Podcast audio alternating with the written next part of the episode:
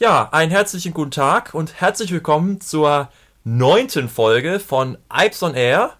Und auch heute wieder dabei der Markus. Hallo Leute. Und der Philipp. Hallo. Und wir haben auch heute noch unseren Special Guest live eingeflogen aus Hannover. Hier ist der Kevin. Ja, schönen guten Tag. Hey, hallo Kevin. Hallo. Ja, und heute haben wir auch wieder einiges zu berichten.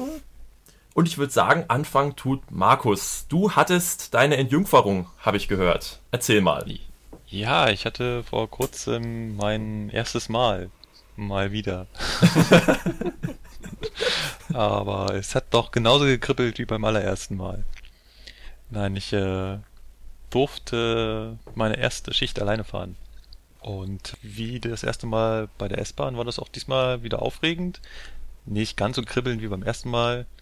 Man hat ja doch schon ein bisschen Selbstvertrauen gewonnen, aber es war trotzdem sehr, sehr, sehr aufregend. Es war eine 218-Schicht, das heißt, ich durfte mit meiner 218 ganz früh morgens aus dem Werk fahren, durfte mir einen Wagenpark abholen in der VN, durfte damit zum Hauptbahnhof rangieren und durfte dann nach Memmingen fahren. Von Memmingen wieder zurück nach Buchlohr, hatte da Pause und bin dann kurze Zeit später wieder nach Memmingen, dort gewendet und dann zurück zum Hauptbahnhof und hatte da Feierabend. Ja, und es war spannend und hat jede Menge Spaß gemacht und es ging problemlos. Alle Loks sind gefahren, keine Störungen. Schwein gehabt. Man hat natürlich immer Angst, dass irgendwas schief geht und man total überfordert ist. Ich meine, es war ja die Woche riesige Störung bei der S-Bahn, ja, deswegen, also alles pünktlich, ist nichts kaputt gegangen, alles funktioniert, ist doch mal schön. Genau. Genauso wie es sein soll. Wie läuft das ab? Wo fängst du da an, wenn du jetzt diesen Schichtbeginn, wo fängt der an?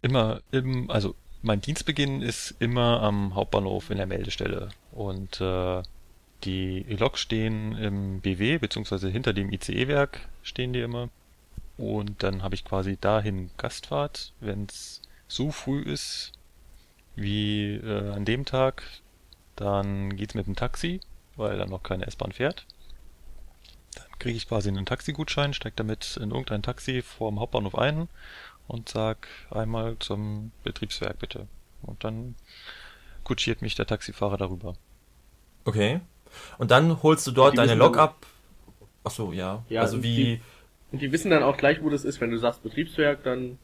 Nee, da war sich nicht ganz so einig, aber ich kann dann ja noch ungefähr beschreiben, wo das ist. Also halt Landsberger Straße am BMW-Autohaus, gegenüber dem Baumarkt, Straßenbahnhaltestelle heißt Lokschuppen. Von daher, dann finden die das. Ja, so. Hat funktioniert. Aber ich habe mir auch Gedanken vorher gemacht. Wie sage ich dem denn das, wo ich hin will? Ich meine, der weiß ja nichts, wenn ich ihm sage, einmal zum BW1 bitte. Ja, hat das keine Adresse? Ja, doch. Es wird also ich meine, mit einer Anschrift sollte ein Taxifahrer da eigentlich hinfinden. Das wäre noch die einfachste Variante gewesen, meinst du, ja? Ja. Ich mir vorher irgendwie die Adresse hätte raussuchen müssen. Genau, denke ich auch. Ja, ich weiß die aber nicht. Müsste ich vielleicht irgendwie in Google Maps mal draufklicken und dann sagen, welche Adresse ist hier? Das geht ja auch. Egal, es hat auch so funktioniert, wir haben's gefunden. Aber das Problem, das kenne ich noch von damals, weil wenn ich dann mal nach Steinhausen fahren wollte, morgens früh mit dem Auto, da hatte ich dann auch das Problem, dass ich den Weg so nicht kannte und die Adresse auch nicht wusste, sodass ich sie auch nicht in mein Navigationssystem eingeben konnte.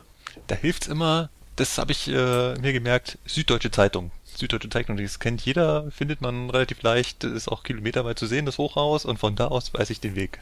Okay, ja gut. Naja gut, inzwischen wüsste ich jetzt auch sogar, wie ich da hinkomme mit dem Auto. Und wie läuft das dann ab im Betriebswerk? Also ich kenne das nur so von mir jetzt, weil ich ja letzte Woche jetzt auch da war. Da stehen lauter Lokomotiven und da stehen auch sehr, sehr viele 218er. Woher weißt du dann, welche Lok du jetzt nehmen musst und wie läuft das ab? Also musst du da anrufen? Oder? Genau, zum Dienstbeginn muss ich in der Leitstelle in Kempten anrufen. Die verwalten die ganzen Loks. Die sagen mir dann, welche Lok. Dann weiß ich aber immer noch nicht, wo die steht. Dann kann ich sie entweder auf dem ganzen Gelände suchen oder ich rufe den Abstelldispo an. Der sitzt da irgendwo in dem Werk und frage den einfach. Da gibt es auch überall Sprechsäulen auf dem Gelände verteilt. Da brauche ich auch nur zu so einer Sprechsäule gehen und sagen, du sag mir bitte, wo Lok sowieso steht. Dann würde er mir die Gleisnummer sagen. Dann müsste ich allerdings erstmal anfangen, mein iPad rauszusuchen und den Gleisplan aufzuschlagen und dann zu suchen, wo das Gleis ist. Denn noch kenne ich den nicht auswendig. Am schnellsten geht es, wenn man einfach die drei Loks, die da stehen, kurz entlang geht und sich die richtige sucht. Okay. Das hört sich echt... Ja, und dann bereitest du halt deine Lok vor, ziehst die vom Strom ab und wenn du dann fertig bist damit, dann musst du dich wieder beim Abstelldispo melden, dass du die Lok rausnehmen willst und dann musst du dich beim Fahrdienst melden, dass du raus willst und dann geht's los. Okay. Es war bei der S-Bahn ist das einfacher. Neulich mal gezählt, ich muss 5-mal mit jemandem telefonieren, um einen Zug wegzustellen. So oft habe ich bei der S-Bahn in einer ganzen Woche nicht mit irgendjemandem telefoniert.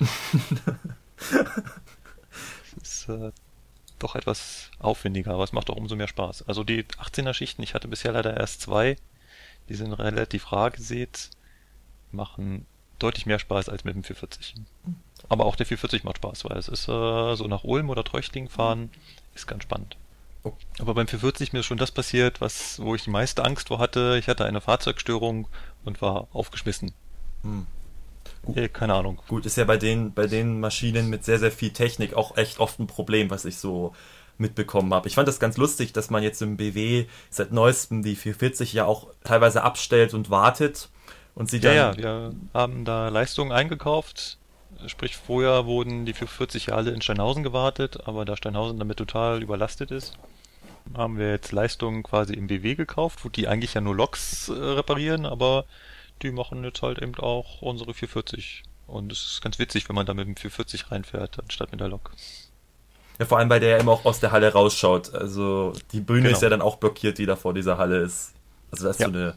Für unsere Zuhörer, da ist vor dieser Halle ist so eine Bühne, die kann bedient werden und damit kann man dann, da kann man eine Lok drauf fahren und dann rüberfahren ans jeweilige Hallentor und dann kann die Lok da reinfahren. Aber nachdem der 440 ja um einiges länger ist, es ist ja ein Triebzug, mit dem geht das eben nicht und deswegen schaut das dann recht lustig aus, wenn der dann da so halb in der Halle steht. Ja, Patrick, wie lang ist deine 101? Genau, ja, das habe ich jetzt noch gar nicht erzählt. Also ich habe die Woche Ausbildung gehabt auf der 101. Das ist insgesamt 2 Wochen. Also nächste Woche ist noch eine Woche jetzt dann. Aber die Frage ist, wie lang ist sie? Nicht wie lang die Ausbildung ist, sondern wie lang ist die Lok? 19 Meter. 19 Meter, siehst du, Moment, für 40 ist 71 Meter. Ja. Du hast eindeutig den längeren, das stimmt. Ja. Aber sowas von... Aber ich hätte noch eine Frage an dich, Markus, und zwar, wie läuft das ab? Musst du dann deine Bremsprobe in Pasing, wenn du dann auf die Wagengarnitur aufkuppelst, auch komplett selber machen, alles selber vorbereiten? Oder hast du dann noch jemanden dabei, der dir hilft, wie Zugbegleiter, der dann die Heizungen stellt, einschaltet, das Licht einschaltet, solche Geschichten? Wie ist das? Also die Wagen sind für mich alle von den Rangierern dort vorbereitet. Sprich, die haben meistens bereits eine volle Bremsprobe hinter sich. Und mehr machst du ja eigentlich nicht. Licht ist meistens noch aus, volle Bremsprobe haben sie gemacht und an der Heizung stecken sowieso die ganze Zeit. Und wenn ich da ankomme und drauf kuppel, dann kuppel ich auch nicht selber, sondern dann kommt in der Regel auch ein Rangierer und macht das mit mir und der macht dann auch die erforderliche vereinfachte Bremsprobe, wenn ich da drauf bin und dann geht's los. Und am Hauptbahnhof kommt dann meistens der Zugbegleiter schon und der stellt dann die Schilder rein mit den Zugzielen, weil es ja bei unseren Wagen noch ganz analog, altmodisch, mit so Schilder, die man umdrehen kann und da das richtige Zugziel drin ist und der macht dann auch das Licht an und der macht dann auch die Vortemperierungsprüfung. Das hört sich jetzt lustig an, das war aber wahrhaftig eine Frage in meiner Zwischenprüfung. Was ist die Vortemperierungsprüfung? Ich wusste es damals auch nicht. So, jetzt kannst du deine 101 erzählen. Genau, jetzt erzähle ich mal, was es ist, wenn man mit einem nicht so ganz so langen Fahrzeug durch die Gegend fährt. Gewöhnt bin ich ja bisher 423, auch der hat 67,5 Meter. Jetzt habe ich ein Fahrzeug, was nur noch 19 Meter lang ist, aber technisch ähnlich ist wie ein 423, nur halt in klein und ohne Fahrgastraum. Die Baureihe 101, das ist eine Elektrolok, die ist eingesetzt vor den Fernverkehrszügen. Fährt mit bis zu 200 km/h durch Deutschland und die Baureihe, die lerne ich derzeit. Und deswegen war ich die Woche im Betriebswerk, im ICE-BW, also wo auch du deine Lok immer abholst, Markus. Mhm. Da waren wir und haben dann uns die Technik von dieser Lok angeguckt. Und ich muss sagen, war sehr interessant, denn es ist doch nochmal eine Ecke komplizierter als so ein Triebzug, finde ich. So eine Lok. Ja, vor allem ist es, also was ich damals fand, ist es mehr Eisenbahn. Das ist mehr das, was man vorher eigentlich mal gelernt hat. Weißt du, man hatte so eine Bremsprobeausbildung gemacht und Technik, aber wirklich gebraucht hat man das beim 423, bei der S-Bahn ja nicht. Und jetzt kommt sie plötzlich im zweiten Jahr dann mal, beziehungsweise jetzt im dritten auf so eine Lok und plötzlich musst du das alles wieder wissen, wie so eine Bremse funktioniert und sowas. Ja, das stimmt. Ja, und vor allem, was wir zum Beispiel noch gar nicht besprochen haben in unserer Ausbildung bisher, ist der bremstechnische Vorbereitungsdienst. Also dieses, wie prüfe ich jetzt eine Lok? Also Wagenzug haben wir ja alles schon gemacht mit voller Bremsprobe und solche Geschichten. Dann wieder vergessen, weil wir ja kaum Wagen fahren bei der S-Bahn. Also eigentlich gar keine. Und jetzt muss dieses ganze Wissen im Grunde genommen wieder vom Hinterkopf in den Vorderkopf und wieder rausgekramt werden. Und das war schon sehr spannend. Also das sich wieder so ein bisschen vor Augen zu führen mit den Bremsgewichten, ja, und dann eben zu lernen auch noch, wie bereite ich bremstechnisch so eine Lok vor. Und das war so eins der Hauptthemen, mit denen wir uns die Woche beschäftigt haben. Da setzt der Ausbilder auch einen Schwerpunkt drauf. Ja, definitiv. Ich kann mich auch sehr gut dran erinnern.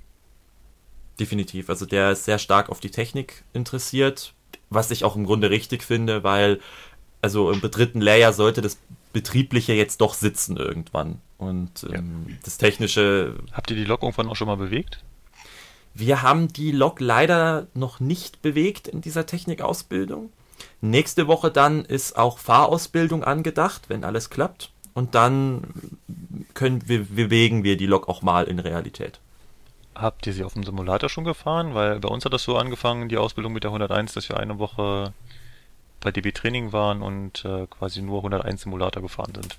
Ja, genau, das ist jetzt nämlich genau das, was bei uns eben nicht geklappt hat. Also die Simulator-Ausbildung ist bei uns ausgefallen und deswegen haben wir jetzt eine Woche Technik beim unserem Ausbilder eben im Betriebswerk gehabt. Ah, okay, ihr macht quasi eine Woche länger mit dem 101-Ausbilder und an der Lok und das hatten wir halt nicht. Okay. Genau, im Grunde sagt aber unser Ausbilder, ich weiß es nicht, noch nicht, ich kann es ja nicht bewerten, aber unser Ausbilder sagt, es ist halt besser, weil er dann mit uns diese Lok wirklich nochmal genauer besprechen kann. Und ich fand es jetzt gar nicht schlecht die Woche. Wir haben uns sehr intensiv mit den Unterlagen beschäftigen können und sehr viele Fragen im Vorfeld für die Technik schon klären können. Und ich glaube, das hat durchaus einen Vorteil, wenn man sich eine Woche länger wirklich intensiv mit der Baureihe beschäftigt, anstatt mit dem reinen Fahren. Weil das reine Fahren ist, naja, du kennst den Simulator, er ist nicht schlecht, aber es ist halt doch keine richtige Fahrt im Sinne der Ausbildung. Naja, du konntest dich halt so ein bisschen mit den Bedienelementen im Führerraum vertraut machen. Das war so das Hauptmerkmal davon. Du weißt halt, anschließend weißt du, wo alle Schalter sind, die du bei der Fahrt brauchst.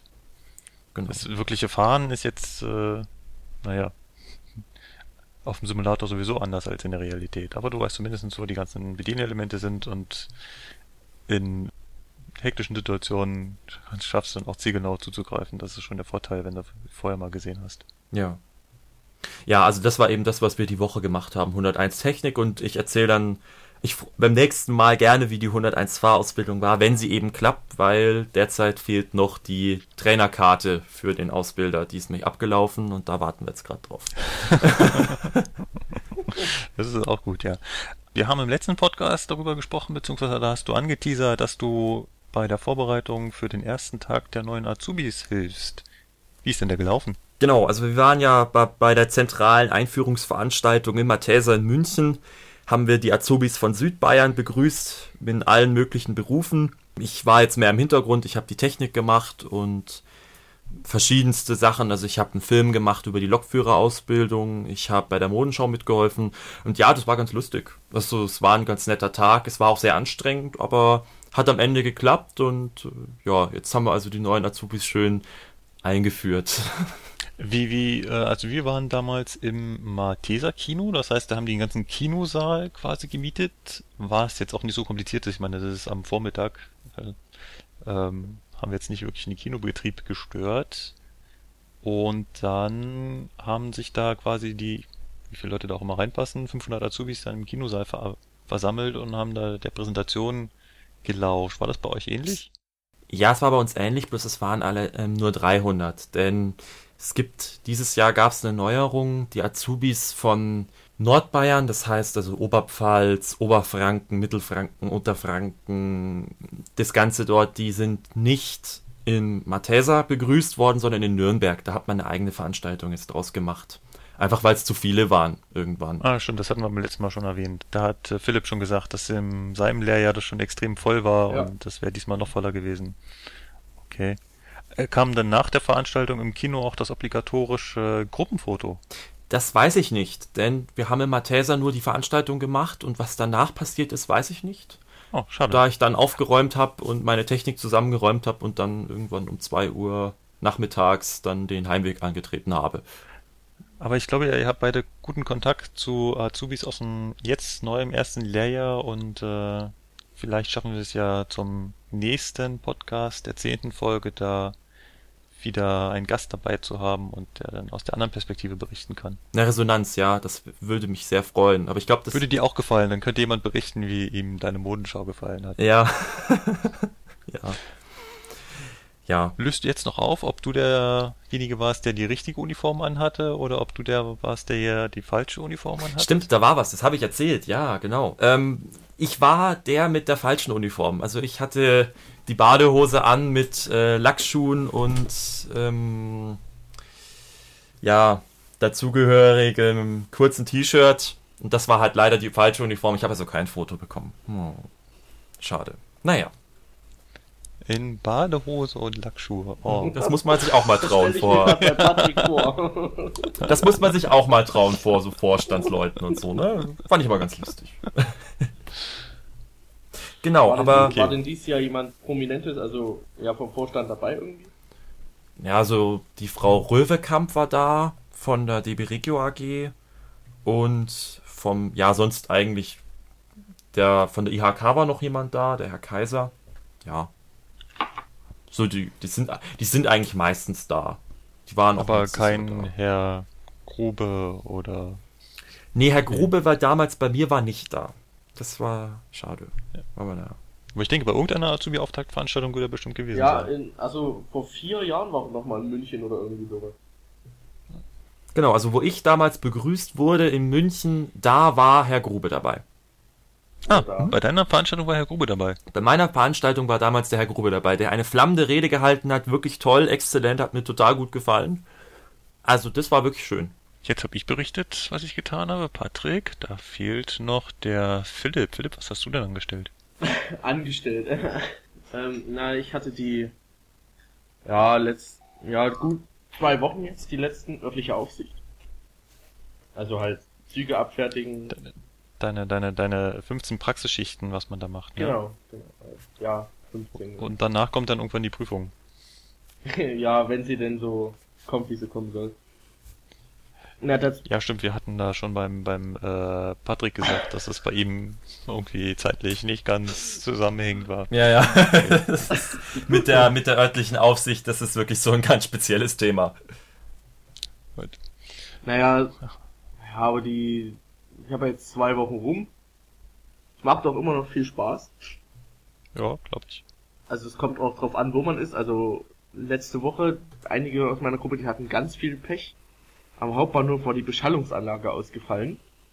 Und da ist U-Schaltung drin, ja. Und dann kannst du nicht viel machen, als auf der Kanzel sitzen und hoffen, dass es wieder geht. Vielleicht fanden die das Pech nicht so groß. Doch, die hätten schon gern was gemacht. Echt? Ja. Okay. Ja, einfach so 4 oder 5 Stunden auf der Kanzel zu sitzen, das vergisst. Du, es gibt Leute, die können sich mit ihrem Handy stundenlang die Zeit vertreiben. Aber, also ich könnte das nicht 4 oder 5 Stunden lang. Du, ich auch nicht. Aber ich hatte da definitiv Azubis im Lehrjahr, die haben das ohne Probleme geschafft. Hey. Ja, gut, was hatte ich noch? Örtliche Aufsicht. Und dann war noch in der ersten Woche... Genau, am 3. September, da war noch der gemeinsame Ausflug mit allen Regio-Azubis in den Skyline-Park im Allgäu, da in Bad Wörishofen, genau. Und zwar muss man da nach Rammingen fahren mit dem Zug. Ja, richtig. zu Rammingen. Warte, da habe ich noch eine kurze Anekdote. Und zwar ist Rammingen ein Haltepunkt mitten im Allgäu. Von da aus sieht man schon den Skyline-Park, das ist nicht weit weg davon. Und da halten meine 218-Züge relativ selten. Und ich wollte halt während meiner Streckenkenntnisfahrten da irgendwann mal einen Zug erwischen, der da hält, weil der Haltepunkt ist nicht ohne, der ist nämlich relativ kurz. Das heißt, mit 4 Wagen passt man da gerade so ran. Man muss die Lok allerdings so ein paar Meter über den Bahnsteig fahren. Und das wollte ich dann schon ganz gern mal in Begleitung eines erfahrenen Lokführers machen. Und habe das nie geschafft. Ich habe in den ganzen Wochen, wo ich Streckenkenntnis gefahren bin, es nicht einmal geschafft, einen Zug zu erwischen, der da hält. Und was passiert prompt am ersten Tag, wo ich alleine fahre mit der 218? 3-mal. Dreimal musste ich an diesem Haltepunkt halten. Und hast du es 3-mal geschafft? Ja, ich habe es 3-mal geschafft, weil man sich dann auch extrem darauf konzentriert, es richtig zu machen. Ich glaube, ich habe an keinem Bahnsteig so gut gehalten wie an denen. Aber ja, es war toll. Gut. Genau. Sorry für den kurzen Einschub, aber das wollte ich noch loswerden. Wobei, ich habe da jetzt schon noch eine Frage an dich, Philipp. Habt ihr euch dann auch wie so Ölsardinen in diesen 642 quetschen müssen bei der Rückfahrt? Weil da war ja Oberbayern, Allgäu-Schwaben und ihr dabei. Das muss ja doch eine große Gruppe gewesen sein. Naja, es wären ja planmäßig 2642 gewesen von Rammingen. Es waren sie auch. Nur in Türkheim hat dieser an einen anderen vorne gekuppelt. Und während dieses Kuppelvorgangs ging wohl anscheinend die Bremse nicht mehr. Oder nachdem sie gekuppelt hatten für die Bremsprobe, ging das nicht mehr. Haben sie ihn wieder entkuppelt. Und dann mussten alle von den hinteren beiden Zugteilen aussteigen und in den vorderen einzelnen umsteigen. Oh nee, oder? Also das war eine Sardinenbüchse. Das klingt nach massivem Gruppenkuscheln. Ja, das war auch massives Gruppenkuscheln. Wir hatten aber Glück, dass wir von Türkheim dann nur noch bis Mindelheim? Ja, also nur eineinhalb fahren mussten. Oh, das war... Nee, hinter Türkheim kommt dann Buchlohe. Oder Buchloe, genau, Buchloe. Ah, schon wieder lang her. Streckenkenntnis. Ja. Man merkt es, du hast das gut gemacht, Markus. Auf jeden Fall, Buchlohe, dann durften wir wieder aussteigen. Ach, war das schön. Und dann ging's mit dem 612 weiter nach München. Ja, okay. Und warum macht ihr da einfach so einen Wandertag? Ja, das war halt... In der Schule haben wir das Wandertag genannt. Oder Exkursion. Ja, Gruppenausflug durfte es auch treffen. Irgendwie sowas. Ja, ich denke mal, das war, um die Azubis näher kennenzulernen oder um alle mal... War das jetzt nur das zweite Lehrjahr? Nein, oder? Nein, das waren alle Regio-Azubis von Oberbayern, Allgäu-Schwaben, wir von der S-Bahn. Ich glaube, das war's auch schon. Und alle Lehrjahre? Ja. Genau. Und auch die 150 Leute, oder? Und auch die gewerblich-technischen dazu, darfst du nicht vergessen. Das waren also insgesamt so 200, 250 Leute müssen das gewesen sein. Ja, es war auf jeden Fall eine schwarze Menschenmasse, die sich da zu dem Skyline-Park bewegt hat, ja. Alter Schwede, und die haben alle in einen 642 reingepasst. Ja, wir haben da alle reingepasst. Boah, nicht schlecht. Das ist eine Leistung. Wie habt ihr da gestapelt? Also ich meine, das geht ja, das Fahrzeug ist ja recht hoch, da kann man ja stapeln. Ja. Na, nee, gestapelt haben wir nicht, einfach die Sitzplätze effektiv ausgenutzt, die Stehplätze natürlich auch. Gut, dass da und den Nachbarn mal so richtig gut kennengelernt. Ja. Ja, und auf jeden Fall dann in dem Skyline Park, es war ja, das Wetter war nicht so sehr berauschend, muss man ehrlich sagen. Es war grau, windig, also auf dem Riesenrad war es richtig schön. Wie ist denn der Skyline Park so? Ich meine, ich sehe den ja immer nur von der Strecke aus. Also der Skyline Park ist schön, mit Sonne und etwas wärmeren Temperaturen, wäre noch schöner gewesen. Okay, ich kenne ja nur den Heidepark. Und den kenne ich auch. Ist der ähnlich groß, oder? Ich kenne den Heidepark jetzt nicht, aber... Ja, schade. Ich weiß es nicht. Ja, also groß ist es auf jeden Fall. Du hast ja dann halt diese kleine Eisenbahn, die da rumfährt, so, die dich dann von Fahrgeschäft zu Fahrgeschäft bringt. Und auch Achterbahnen? Ja. Bist du die auch gefahren? Nein. Wäre ich auch nicht. Ich habe mich bei meinen Freunden und Kollegen immer ganz gut als Rucksackträger das verdient. Das hätte ich jetzt gar nicht mit ein paar anderen noch auf die Rucksäcke aufgepasst und alles war gut. Genau. Das hätte ich jetzt gar nicht gedacht, dass du nicht so der Achterbahnfahrer bist. Ah nee, ja doch, ich bin schon Achterbahnfan, aber ich hatte da an dem Tag nicht so Lust drauf, weiß nicht. Also in Achterbahn und Karussells kriegt mich keiner mehr rein. Ich kann mich erinnern, vor ein paar Jahren haben mich ein paar Freunde da so richtig noch zu überreden können. Das war auf dem Schützenfest in Hannover. Mir war danach 2 Tage lang schlecht. Bist du in der wilden Maus gewesen? Nee, in irgendeinem Teil, was sich da rumschleudert. Das ist, ja. Also an sich, die Erfahrung war ja nicht schlecht. So während der Fahrt, ich dachte, naja gut, so schlimm war es jetzt eigentlich nicht. Aber als ich da rauskam... Oh. Ja, man muss aber auch sagen, so richtig Achterbahn sind wir da nicht gefahren, weil da gab's so ein drehender Turm, der halt nach oben gefahren ist, sich dann immer gedreht hat. Da habe ich keinen Bock drauf gehabt, weil wenn es sich dreht, dann dreht es sich in meinem Kopf. Und drehen, oh je, und drehen, dann dreht es in deinem Kopf. So. Und dann kam da noch so eine Art Überschlag, Schaukel, also da fährst du halt wie eine Achterbahn halt nur einmal auf Kopf, also hoch, einmal gedreht, dann wieder runter und dann immer so pendeln lassen. Da wollte ich auch nicht so unbedingt mit, so über Kopf mag ich nicht so richtig, weiß nicht. Ja. Tja. Also ich war 3-mal im Skyline-Park und ich muss es ganz ehrlich sagen, also ich mag den Skyline-Park nicht. Ich mag ihn nicht und ich finde die Fahrgeschäfte jetzt auch nicht so berauschend. Ich bin da mal so eine, da gibt's auch sowas wie so eine wilde Maus, so Autos mit so Autoscooter-mäßig irgendwie, da fährt man auch so eine Achterbahn, das war ganz lustig. Ich habe da auch eine Anekdote zu, ich war da mal drin, da war es sehr, sehr heiß damals, das war ein wunderschöner Tag. Problem im Skyline-Park ist allerdings, es stehen kaum Bäume rum. Das heißt, du kannst dich erstens schwer hinsetzen, zweitens, du hast kaum Schatten. Und jetzt hatte ich damals Sandalen angezogen und meine Füße waren abends krebsrot, genauso wie auch meine Arme und alles, trotz Sonnencreme. Und deswegen bin ich jetzt wirklich nicht der Riesenfan von diesem Park. Also da ist der Heidepark oder so mir dann doch um einiges lieber. Und wenn ich mal so fragen darf, wie ist die Skyline im Skyline-Park so? Wie gesagt, wir sind ja dann noch Riesenrad gefahren und von da aus war das nicht so sehr berauschend, weil das Wetter war auch wirklich nicht. Aber ansonsten haben wir bestimmt einen guten Blick auf die Berge, oder? Ja. Also rein theoretisch. Ja, rein theoretisch ja. Aber mit diesem Wetter, weil das war so kalt auf dem Riesenrad, schüttelt mich jetzt mal, weil das war wirklich eisiger Wind. Und dann bleibst du ja dort oben auf dem Riesenrad erstmal stehen. Wartest, bis die unten alle gewechselt haben. Ja, wie das halt bei so einem Riesenrad ist. Genau, ne?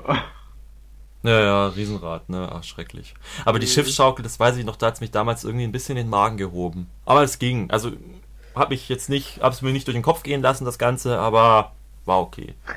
Und das eine Mal sind wir Kart gefahren, also hier mit Benzin, also hier Verbrennungsmotor. Und gleich in der ersten Runde bin ich hängen geblieben. Warte, der Knaller war da kam der Typ da, dieser Betreuer zu mir und hat dann gesagt, du bremsen, nix fahren, du bremsen. Ich hab die ganze Zeit mit meinem linken Fuß auf der Bremse gestanden. Och nee. Ich hab aber auch immer wieder im Stand weiter Gas gegeben, ne? Du hast quasi beide Pedale gleichzeitig gedrückt. Du hast schon einen Führerschein, Philipp? Nee, hab ich nicht. Okay, ja, das entschuldigt dann alles. Ich hab einen schweren Fuß, weißt du? Ja, so, aber auf der Bremse ist das blöd. Das ist aber, glaube ich, schon ein bisschen schwierig, selbst wenn man einen Autoführerschein hat, weil man ja beim Kartfahren den einen Fuß fürs Gas hat und den anderen für die Bremse. Und normalerweise hat man dafür ja den gleichen Fuß. Stimmt, ja. Ach so, okay. Ja, ich bin auch schon lange kein Kart mehr gefahren. Ich immer nur Elektrokart hier, also Autoscooter. Ja, Kart, bei dem war rechts Gas, links Bremse halt, ja. Oh. Ja, okay, wenn es so normal ist, dann hilft einem da der Autoführerschein auch nichts. Und dann sind wir Autoscooter. Kevin, das, was du meinst, ist beim Autoscooter zum Beispiel, weil da hatten wir wirklich nur ein Pedal, halt nur zum Gas geben und sonst nicht. Ja, der Autoscooter hält ja von alleine an. Naja, du musst ja trotzdem auf das Pedal drücken, sonst fährst du ja nicht. Ja, aber wenn ich da loslasse, dann hält der Autoscooter wieder an. Ja genau. Das ist richtig. Aber Autoscooter fahren macht Spaß. Oh, das war Wahnsinn. Ja, zweimal hintereinander, also wir sind rein, da stand keine Schlange, da haben wir uns gedacht, ja, wir bleiben auch noch mal ein bisschen sitzen. Das hat dann auch noch 2 Runden lang funktioniert.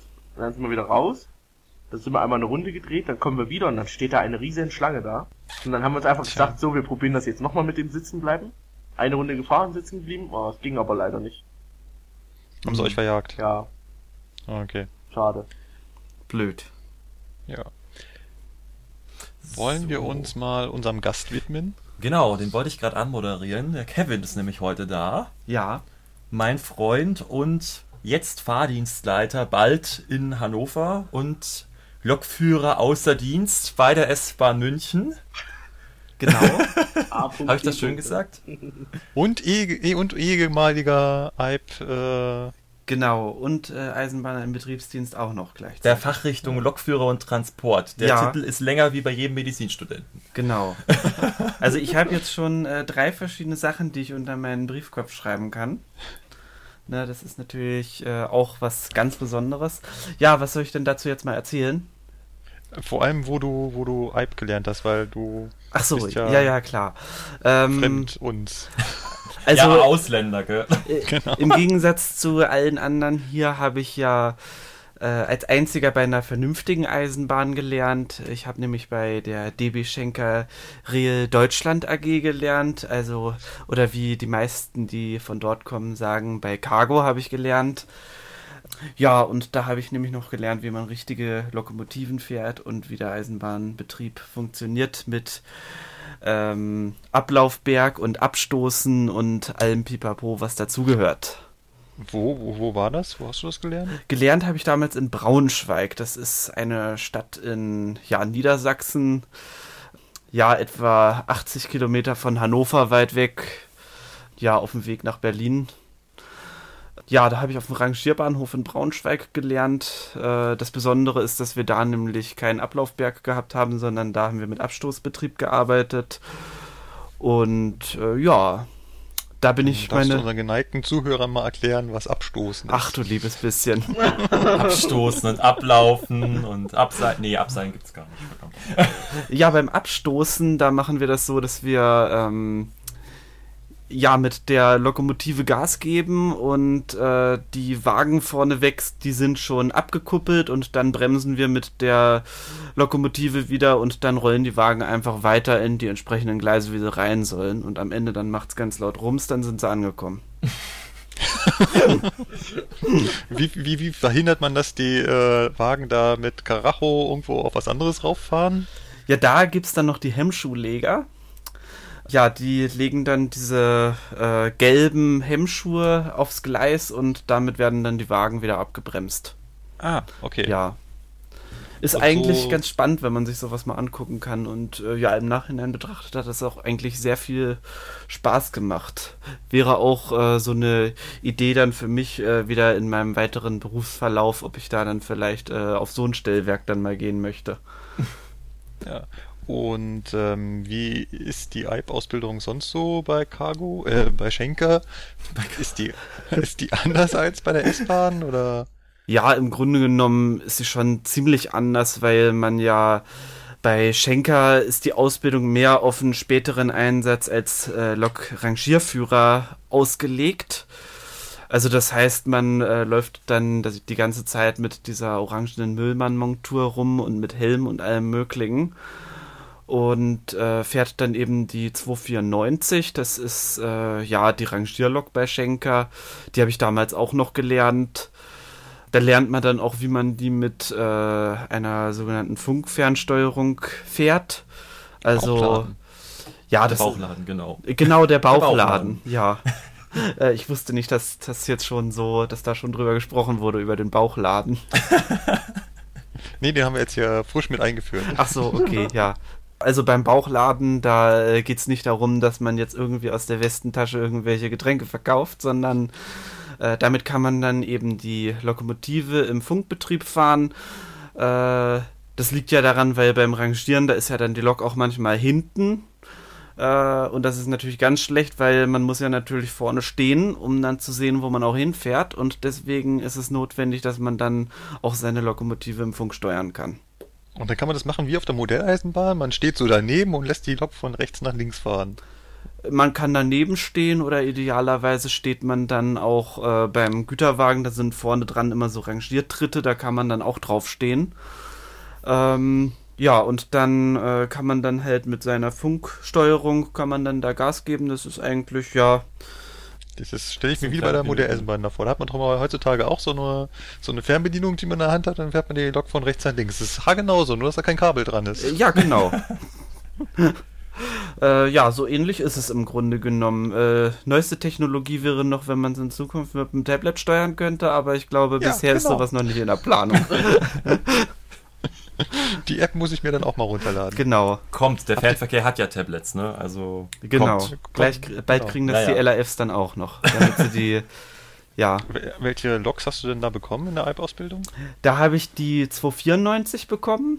Ja, was soll man dazu sagen? Großartig. Die 294. Was ist die 94? Die 294 ist das ist Rangierlok. Ja, das Standard-Rangierlok.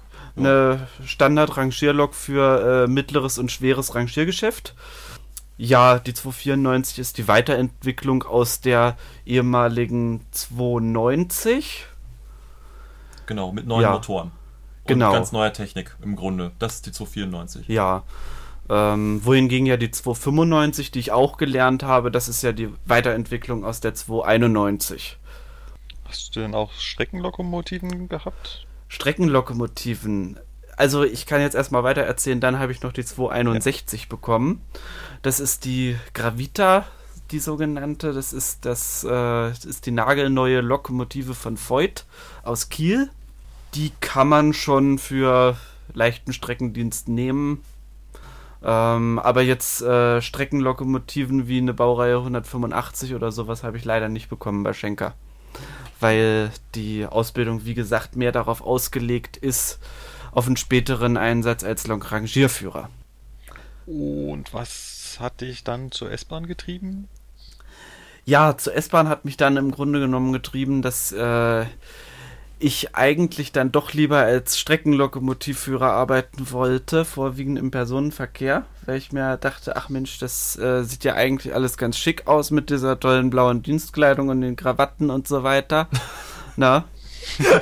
Hab dann schon mal nach den ersten paar Tagen festgestellt, dass die Krawatte scheißen unbequem ist, deswegen habe ich sie nicht mehr getragen. Also da war es dann schon mit der Krawatte vorbei. Außer wenn ich zum Flughafen gefahren bin. Oh ja, das ist wichtig. Immer zum Flughafen Krawatte tragen, ja? Ja. Ernsthaft? Wirklich? Ja. Ich immer. Ja, weil beim Flughafen die ganzen Lufthansa-Püppchen und so weiter und die tragen ja auch alle immer ganz schick und da muss man ja auch zeigen, wer man ist, ne? Genau. Es ist so, ihr lacht. Ja, das hast du doch von mir. Das ist es ja. Nee, das hast du von mir. Naja, gut. Ja. Und dann war ich bei der S-Bahn. Dann ging's los, ne? Ein Jahr lang S-Bahn fahren, genau. Ein Jahr lang S-Bahn fahren. S-Bahn führen. Ich bin ja quasi auch nicht länger S-Bahn gefahren, von daher... Wie, du bist auch nicht länger S-Bahn gefahren? Ich war nur 1,5 Jahre bei der S-Bahn. Also plus Ausbildungszeit, aber... Ach so. Ja, dann hast du ja auch erst... Dann hast du ja auch erst kurz vor mir angefangen zu fahren. Ja. Ach so, ja, das wusste ich gar nicht. Ich dachte immer, du bist schon länger dabei. Nein. Als du damals bei mir Streckenkenntnis gefahren bist, waren das auch meine ersten Schichten quasi. Ach so. Ich bin bei dir Streckenkunde gefahren. Du bist bei ihm Streckenkenntnis gefahren? Ja. Anscheinend. Einmal, und zwar nach Erding, wenn ich mich nicht ganz irre. Das könnte gut sein. Siehst du? Und mit Krawatte. Mit Krawatte? Kann ich mich noch gut dran erinnern, ja. Ah, ja, siehst du, vorbildlich, wie ich nun mal bin, ne?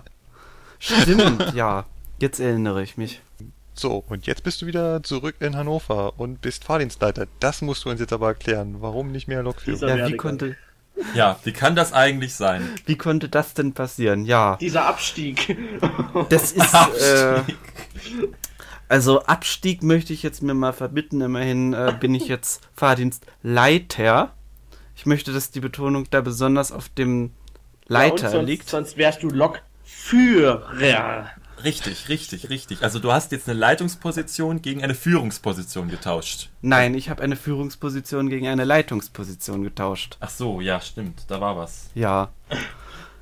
Ja, das kam im Grunde genommen daher, weil, wie soll ich das jetzt am besten beschreiben? Ich habe einfach in den 1,5 Jahren, die ich S-Bahn gefahren bin, gemerkt, dass das irgendwie nichts für mich ist.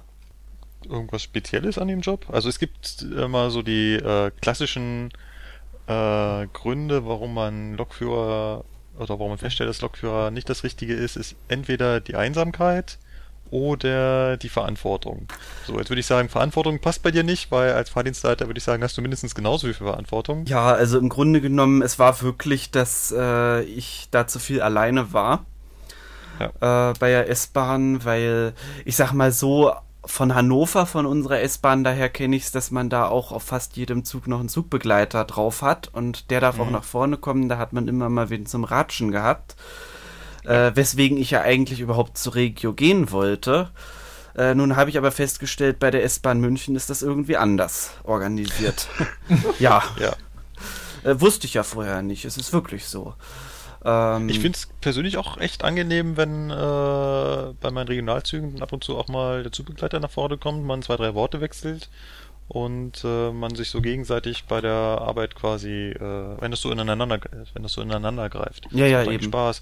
Genauso, wenn ich 218 fahre, bei 218 ist immer jemand dabei und es ist halt total cool, wenn ich da rausgucke, er passt hinten auf die Fahrgäste auf, dann pfeift er irgendwann, macht die Türen zu, gibt mir das Abfahrsignal, ich bestätige es ihm mit der Hand und dann geht's los. Das ist irgendwie cool, die ganze Zeit so zusammenzuarbeiten und bei der S-Bahn gibt's das echt überhaupt nicht, das ist die ganze Zeit nur auf sich allein gestellt. Ja, mein Problem war auch einfach bei der S-Bahn, wenn man dann mit der Streckenkunde und allem fertig ist, ich habe es zumindest so empfunden, dass das für mich die ganze Zeit jeden Tag nur irgendein Film war, den ich mir da angeguckt habe. Also ich sag mal so nach dem Motto, ich habe eine DVD-Staffelreihe bei mir im Regal stehen und heute suche ich mir mal aus, okay, heute gucke ich mir Linie 8 an und fahre die. Und ich dachte mir einfach, als Fahrdienstleiter ist es vielleicht ein bisschen was anderes. Ich muss dazu sagen, dass ich ja auch in die BZ gerne gehen wollte, wo ich dann eben ja auch mit Kollegen arbeite. Es gibt natürlich auch den Fahrdienstleiterposten, der alleine sitzt draußen an der Strecke. Ja. Der hat dann natürlich auch nicht so viele Leute, mit denen er sich dann täglich unterhalten kann, es sei denn, er hat ein Stellwerk draußen auf dem Bahnsteig. Aber wie gesagt, deswegen werde ich jetzt Fahrdienstleiter und wollte dann ja auch in die BZ gehen. Ich kenne Strecken. Ich habe eine ganz frische Fahrdienstleitererfahrung, und zwar habe ich während meiner Streckenkunde einige Zeit auf dem Stellwerk am Augsburger Hauptbahnhof verbracht und ich war beeindruckt. Also, obwohl ich da oben eigentlich nur mal 10 Minuten vorbeischauen wollte, wurden es im Endeffekt 3 Stunden, den ich den Leuten da über die Schulter geschaut habe, und es war so ganz anders, als ich mir das vorher vorgestellt hatte. Ich dachte, da sitzt so jeder allein für seinen Teil und arbeitet vor sich hin, arbeitet quasi sowieso nur den Plan ab, den er hat, ist ja eh vorher festgelegt, wo, wann, welcher Zug, wie lang fährt, aber so ist das gar nicht. Die reden ständig miteinander, rufen sich Sachen zu, überlegen auch gemeinsam, wie sie irgendwelche Zugfahrten stattfinden lassen. Ich finde, es war unheimlich kommunikativ und eine ganz angenehme Atmosphäre eigentlich. Ja, ich meine, das Besondere... So ganz anders als Lokführer. Das Besondere ist natürlich bei uns im Grunde genommen, eigentlich gibt es ja einen Plan, der genau festlegt, wie es laufen soll, aber das Schöne bei der Bahn ist ja, dass es eben nie so läuft, wie es laufen soll. Und deswegen steht man dann da natürlich jeden Tag im Grunde genommen, man hat da mal eine Baustelle, man hat da mal einen liegen gebliebenen Zug und so weiter. Das bekommt man natürlich als Fahrdienstleiter ja auch viel mehr mit als der Lokführer. Viele Sachen, muss ich jetzt auch sagen, werden mir jetzt erst die Hintergründe bekannt, die da ganz einfach hinterstecken. Ich meine, es gibt auch Probleme beim Fahrdienstleiter, die genau gleich sind wie beim Lokführer. Also die Lokführer und Fahrdienstleiter, die beschweren sich alle über die unbequemen Stühle. Na? Da hat sich nichts dran geändert leider, aber naja gut, damit muss ich jetzt auch leben. Bist du mit den Stühlen unglücklich? Ich meine, bei der S-Bahn sind ja auch ganz viele mit den Lokführerstühlen unglücklich. Unsere Stühle auf dem Stellwerk sind teilweise auch nicht ganz die besten. Also im Moment habe ich da so einen, der wackelt immer so. Da ist die Feder irgendwie falsch eingestellt und wenn man sich da reinsetzt, dann hat man immer das Gefühl, dass man hinten überfällt. Ja, aber das nur so ganz nebenbei. Die größten Sorgen der Lokführer und Fahrdienstleiter, der Stuhl. Also das größte Problem der Bahner ist der Stuhl. Das ist ein großes Thema, auch derzeit bei der S-Bahn vielleicht kurz dazu. Wir testen ja gerade neue Stühle, die dann zukünftig in die Führerräume eingebaut werden sollen. Und da wird heftig drüber diskutiert. Naja. Darf ich mal angeben, dass auf meinen 440 ein luftgefederter Führerstandstuhl mit Höhenverstellung, automatischer Federung und mit, Lendenwirbelunterstützung. Und du hast sogar eine seitliche Abdämpfung der Weichen und Ja, also der ist auch bequem. Der ist toll, der ist wirklich toll. Der ist also gut. Der am 440 ist wirklich schön, ja. Und das Tollste am 440 ist, es hat ein Podest, das heißt, wenn man mal sich das Bein brechen möchte, weil man nicht mehr in die Arbeit will, einfach runterfallen. Das ist Du weißt gar nicht, wie oft ich darüber schon gestellt habe. Hey, das wäre mir fast passiert bei der ersten Lernfahrt auf dem 440. Das glaube ich, ja. Vor allem, du musst ja auch ständig rauf und runter klettern, weil du musst ja einmal zum Fenster gehen an den Stationen und dann wieder zurück. Das heißt, entweder du machst da einen Handstand und machst da so quasi halbe Liegestütze aus dem Fenster raus, oder du steigst halt ständig runter, wieder hoch. Es ist beides sehr, sehr sportlich. Also mit anderen Worten, es ist im Grunde genommen, kann man sich darüber genauso den Kopf zerbrechen und drüber meckern, weil man da dann auch immer sitzt wie so ein Affe auf einem Schleifstein. Ja, ja. Nee, auf jeden Fall ist super spannend. Ich finde den Job des Fahrdienstleiters auch verführerisch. Ja. Ich könnte mir auch vorstellen, da irgendwann zu landen. Und das Schöne ist natürlich, wenn man ja Eisenbahner im Betriebsdienst gelernt hat, dann hat man natürlich auch einen sehr leichten Wechsel, wenn man dann vom Lokführer zum Fahrdienstleiter werden will. Das stimmt, ja. Weil es gibt ja nun mal die Alp-Fahrwegs. Die Alps-Fahrweg? Genau, oder? Die Alp-Fahrweg. Also Alps der Fachrichtung Fahrweg. Ja, genau, die meine ich. Und die Alps der Fachrichtung Lokführer, das splittet sich ja aber erst im zweiten Lehrjahr. Im zweiten Lehrjahr splittet es sich auseinander. Aber von daher ist natürlich der Übergang jetzt für mich auch relativ leicht gewesen. Ja, und du hast immer noch den Vorteil, den Hintergrundwissen des Lokführers. Das heißt, ich habe schon festgestellt, dass Fahrdienstleiter so von den technischen Sachen, die auf den Zügen stattfinden, ziemlich wenig Ahnung haben. Das habe ich auch in dem Gespräch in den 3 Stunden da mitbekommen, wenn ich ihm erzählt habe, was wir da unten halt so machen, wenn es mal länger dauert, dann sagen die, ach so, das müsst ihr alles machen? Mhm. Ja, keine Ahnung von, die da glauben immer nur, wir sitzen da und drehen Däumchen und wollen damit die Fahrdienstleiter ärgern.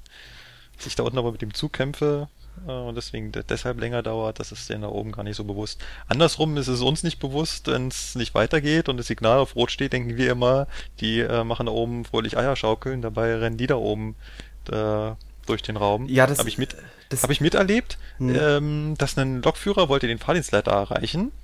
Das Telefon klingelt also die ganze Zeit und der geht halt nicht ran, weil er gerade woanders ist und versucht, die Störung zu beheben, den Zug da gerade stehen lässt. Dann schafft er das, es springt auf grün um und in dem Moment legt der Lokführer natürlich auf und denkt sich, na toll, jetzt habe ich den wach geklingelt und wenn er dann plötzlich aufgewacht ist, dann stellt er mir auf grün und sagt noch nicht mal einen Ton. Ja, genau. Ja, eben, das ist halt immer das Problem, beziehungsweise eben auch... Man muss ja nun mal auch sehen, dass man als Lokführer, da hat man ein Telefon auf dem Zug drauf, beziehungsweise eventuell noch ein Diensthandy. Also das wären dann 2. Als Fahrdienstleiter habe ich ja nun mal bei mir in Sehnde, wo ich im Moment gerade meinen Einsatz zur Ausbildung mache, das ist ein relativ kleiner Bahnhof, aber selbst da habe ich schon 4 Telefone stehen. Ne?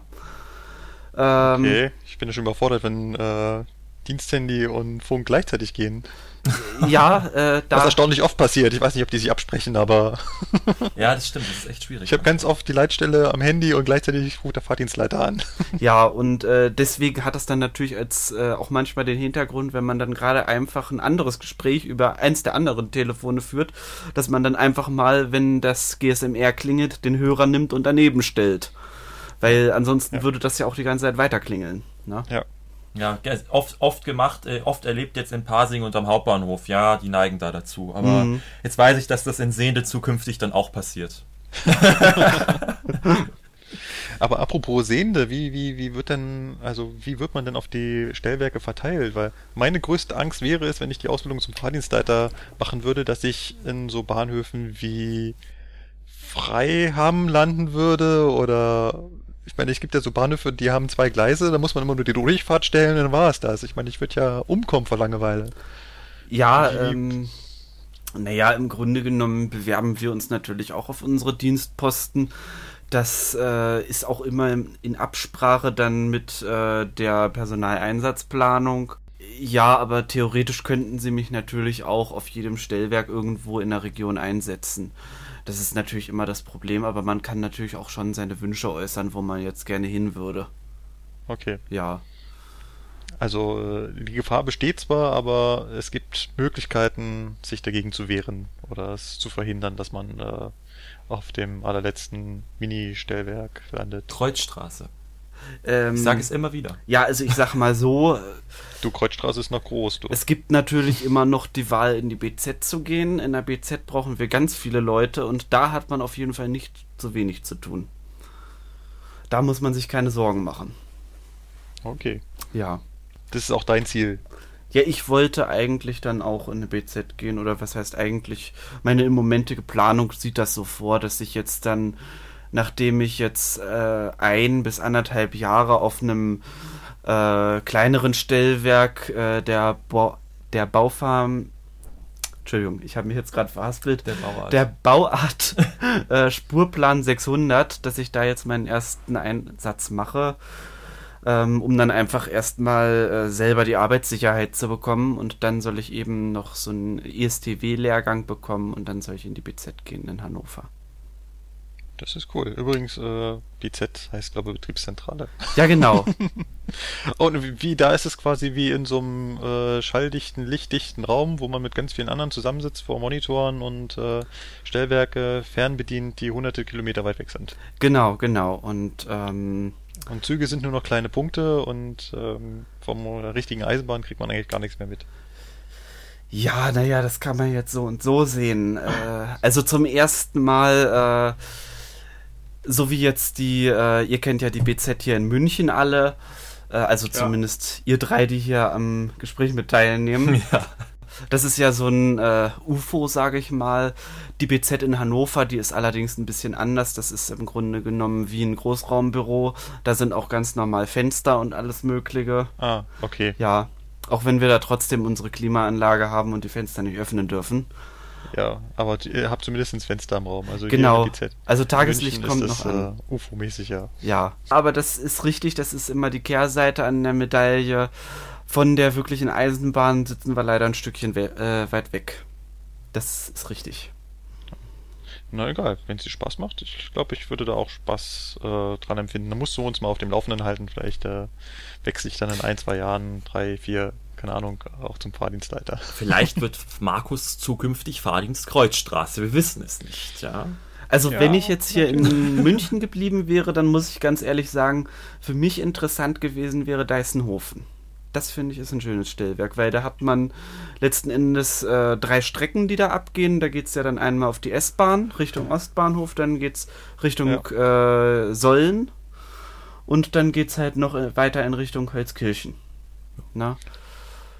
Das schon, ja. Ich weiß nicht, ob ich S-Bahn machen wollen würde, weil S-Bahn ist immer nur so. Also da, klar, S-Bahn garantiert, dass immer Züge kommen, weil es halt ständig Zugverkehr, aber es ist halt auch auf die S-Bahn. Es ist halt S-Bahn. Es ist auch anstrengend, glaube ich. Ich glaube, auf so einem S-Bahn-Stellwerk zu arbeiten, ist nochmal was anderes als auf einem normalen Stellwerk. Glaube ich. So gefühlsmäßig. Ja, ich glaube auch S-Bahn-Fahrdienstleiter sind ganz anders als die von der richtigen Eisenbahn. So S-Bahn-Fahrdienstleiter, die sind bemüht, das muss halt einfach laufen. Mhm. Da muss man jetzt nicht so sehr auf die Regularien und irgendwelche Fahrpläne und so gucken. Hauptsache, die Dinger fahren. Und so am Hauptbahnhof, wie ich das so festgestellt habe, da ist das anders. Die legen da schon sehr Wert auf ihre Abläufe, dass das alles so läuft, wie das laufen soll. Mhm. Und nicht mal so eben auf Zuruf. Also bei mir, bei der örtlichen Aufsicht, ich habe das letzte Woche ja gemerkt, da waren ja diverse Störfälle, ne?